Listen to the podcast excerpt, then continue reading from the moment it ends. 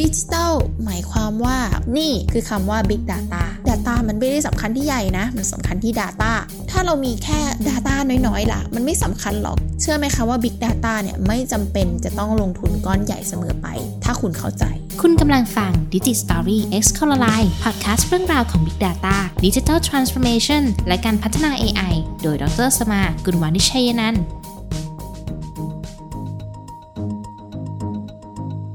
สวัสดีค่ะ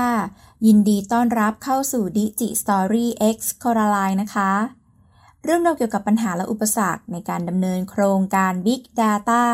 Digital Transformation และการพัฒนา AI ค่ะ หัวข้อวันนี้คือ วิกฤตการขาด Data Engineer ในประเทศไทยทำไมต้องมี Data Engineer ก็เพราะว่า Data Engineer คือคนที่สามารถเชื่อมโยงข้อมูล และออกแบบช่องทางในการส่งผ่านข้อมูลได้ หรือที่เรียกว่า Data Pipeline ซึ่งก่อนหน้านี้ หน้าที่นี้ยังไม่ค่อยมีความสำคัญมากนัก เพราะส่วนใหญ่แล้วจะเป็นการเก็บข้อมูล โดยจะเก็บในระบบสำเร็จรูป เช่น ERP และยังไม่มีความจำเป็นจะต้องนำข้อมูลนั้น มาเชื่อมโยงกับระบบอื่น ๆ และใช้ประโยชน์มากนัก เมื่อเข้าสู่ยุค Big Data ที่เน้นการใช้ประโยชน์จากข้อมูลขนาดใหญ่ที่มีความหลากหลาย กลายเป็นว่า การเชื่อมโยงข้อมูล เป็นก้าวแรกที่จำเป็นค่ะ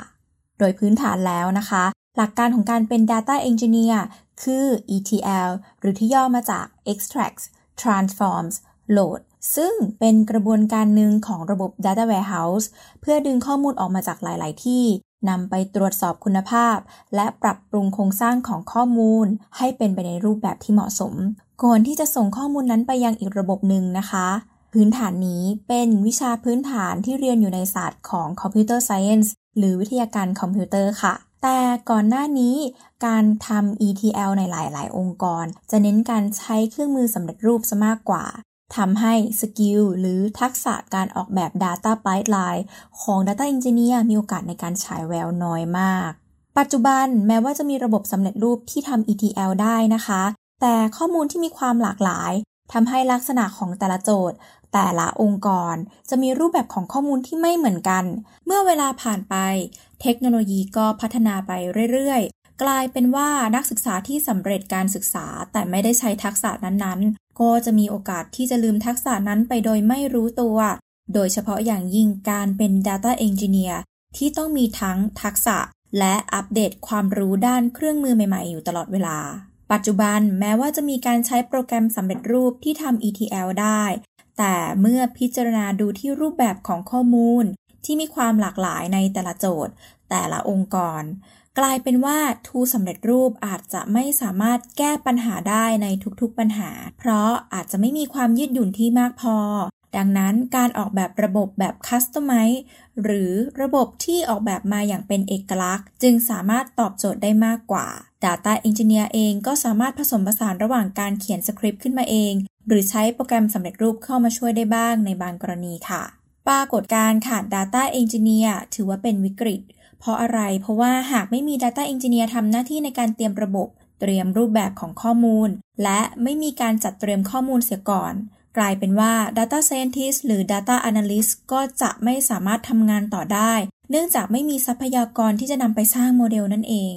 ในอีกมุมหนึ่ง จ้างระบุโมเดลที่สร้างสำเร็จแล้ว ก็จำเป็นจะต้องนำไปสร้างระบบในการแสดงผล หรือกระบวนการที่ทำให้เกิดการกระทำได้ ซึ่งผลลัพธ์นี้ก็เป็นหน้าที่ของ Data Engineer เช่นกัน ที่จะต้องทำงานควบคู่ไปกับ Software Developer ในการนำผลลัพธ์ไปแสดงผลค่ะ สรุปง่ายๆก็คือว่า จะมีโมเดลต้องมี Data และจะนำผลลัพธ์จากโมเดลไปใช้งาน ก็ต้องมีระบบในการบริหาร Data ด้วยเช่นกัน โดยทั่วไปแล้วระบบ Big Data หรือ Data Analytics จะมีสัดส่วนคิดตามเวลาของการทำงาน ในการสร้างโมเดลอยู่ที่ 20%ที่เหลือจะเป็นสัดส่วนของการบริหารข้อมูลค่ะ ทั้งนี้ในมุมของภาคการศึกษา เรามักจะเห็นสาขาเปิดใหม่ที่เน้นด้าน Data Science Data Analytics และ AI เสียมากกว่า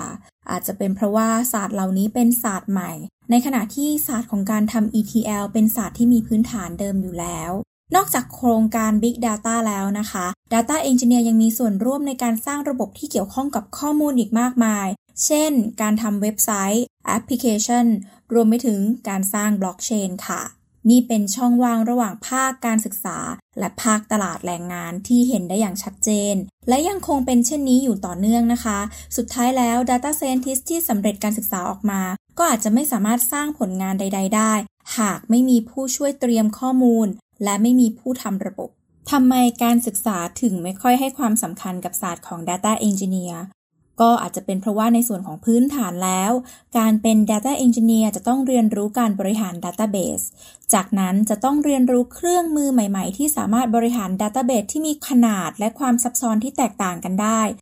ซึ่งเครื่องมือเหล่านี้จะมีการอัปเดตตัวเองอยู่ตลอดเวลาไปพร้อมๆ กับเทคโนโลยีใหม่ๆเช่น Cloud Computing ทำให้ภาคการศึกษาอาจจะไม่สามารถอัปเดตตัวเองได้ทัน นอกจากนี้ด้วยขอบเขตของงานที่ต้องออกแบบ Data Pipeline ทำให้การบริหารข้อมูลของ Data Engineer คือ การดูแลโครงการตั้งแต่ต้นน้ำจนถึงปลายน้ำ ดังนั้นการจะเป็น Data Engineer ที่มีความเชี่ยวชาญได้ จะต้องสะสมประสบการณ์ และต้องผ่านการทำงานในโครงการที่มีความหลากหลายสำหรับในอนาคตนะคะ ก็ต้องบอกว่า การเป็น Data Engineer เป็นอาชีพที่มีอนาคตไกลอย่างแน่นอน เพราะนอกจากจะสามารถออกแบบ Data Pipeline ได้แล้ว ยังสามารถบำรุงรักษาดูแลข้อมูลที่มีขนาดโตขึ้นโตขึ้นอยู่เรื่อย ๆ ได้อีกด้วย หากคุณได้ยินประโยคที่ว่าข้อมูลไม่ซิงกัน ข้อมูลไม่เชื่อมกัน หรือไม่มีข้อมูลที่พร้อมใช้ ประโยคเหล่านี้ต้องแก้ด้วยการมี Data Engineer ค่ะ ดังนั้นหากต้องการทำโครงการ Big Data คนที่มีความสำคัญเป็นอันดับต้นๆ ก็คือ Data Engineer ค่ะ แล้วประเทศอื่นเขาขาด Data Engineer หรือไม่ก็คงตอบไม่ได้นะคะ ส่วนเหตุผลที่ว่าบ้านเราทำไมถึงขาด Data Engineer ก็อาจจะเป็นเพราะว่าเราพึ่งพาโปรแกรมสำเร็จรูปมากเกินไปในก่อนหน้านี้ และเรายังไม่รู้ขอบเขตที่ชัดเจนของงานของ Data Engineer หรือ Data Expert ในแต่ละตำแหน่งค่ะ ซึ่งถ้าเกิดว่ารู้แล้ววันนี้นะคะ ก็ยังไม่สายเกินไปค่ะ เพราะทุกอย่างเริ่มต้นเรียนรู้กันใหม่พร้อมกันได้ เอาละค่ะสำหรับหัวข้อวันนี้นะคะ ก็คงหมดลงเพียงเท่านี้ แต่เรื่องราวเกี่ยวกับ Big Data Digital Transformation และ AI ยังมีอีกมากเลยค่ะ ติดตามรับฟังได้ที่ Digi Story X c o l a l i สำหรับวันนี้ สวัสดีค่ะ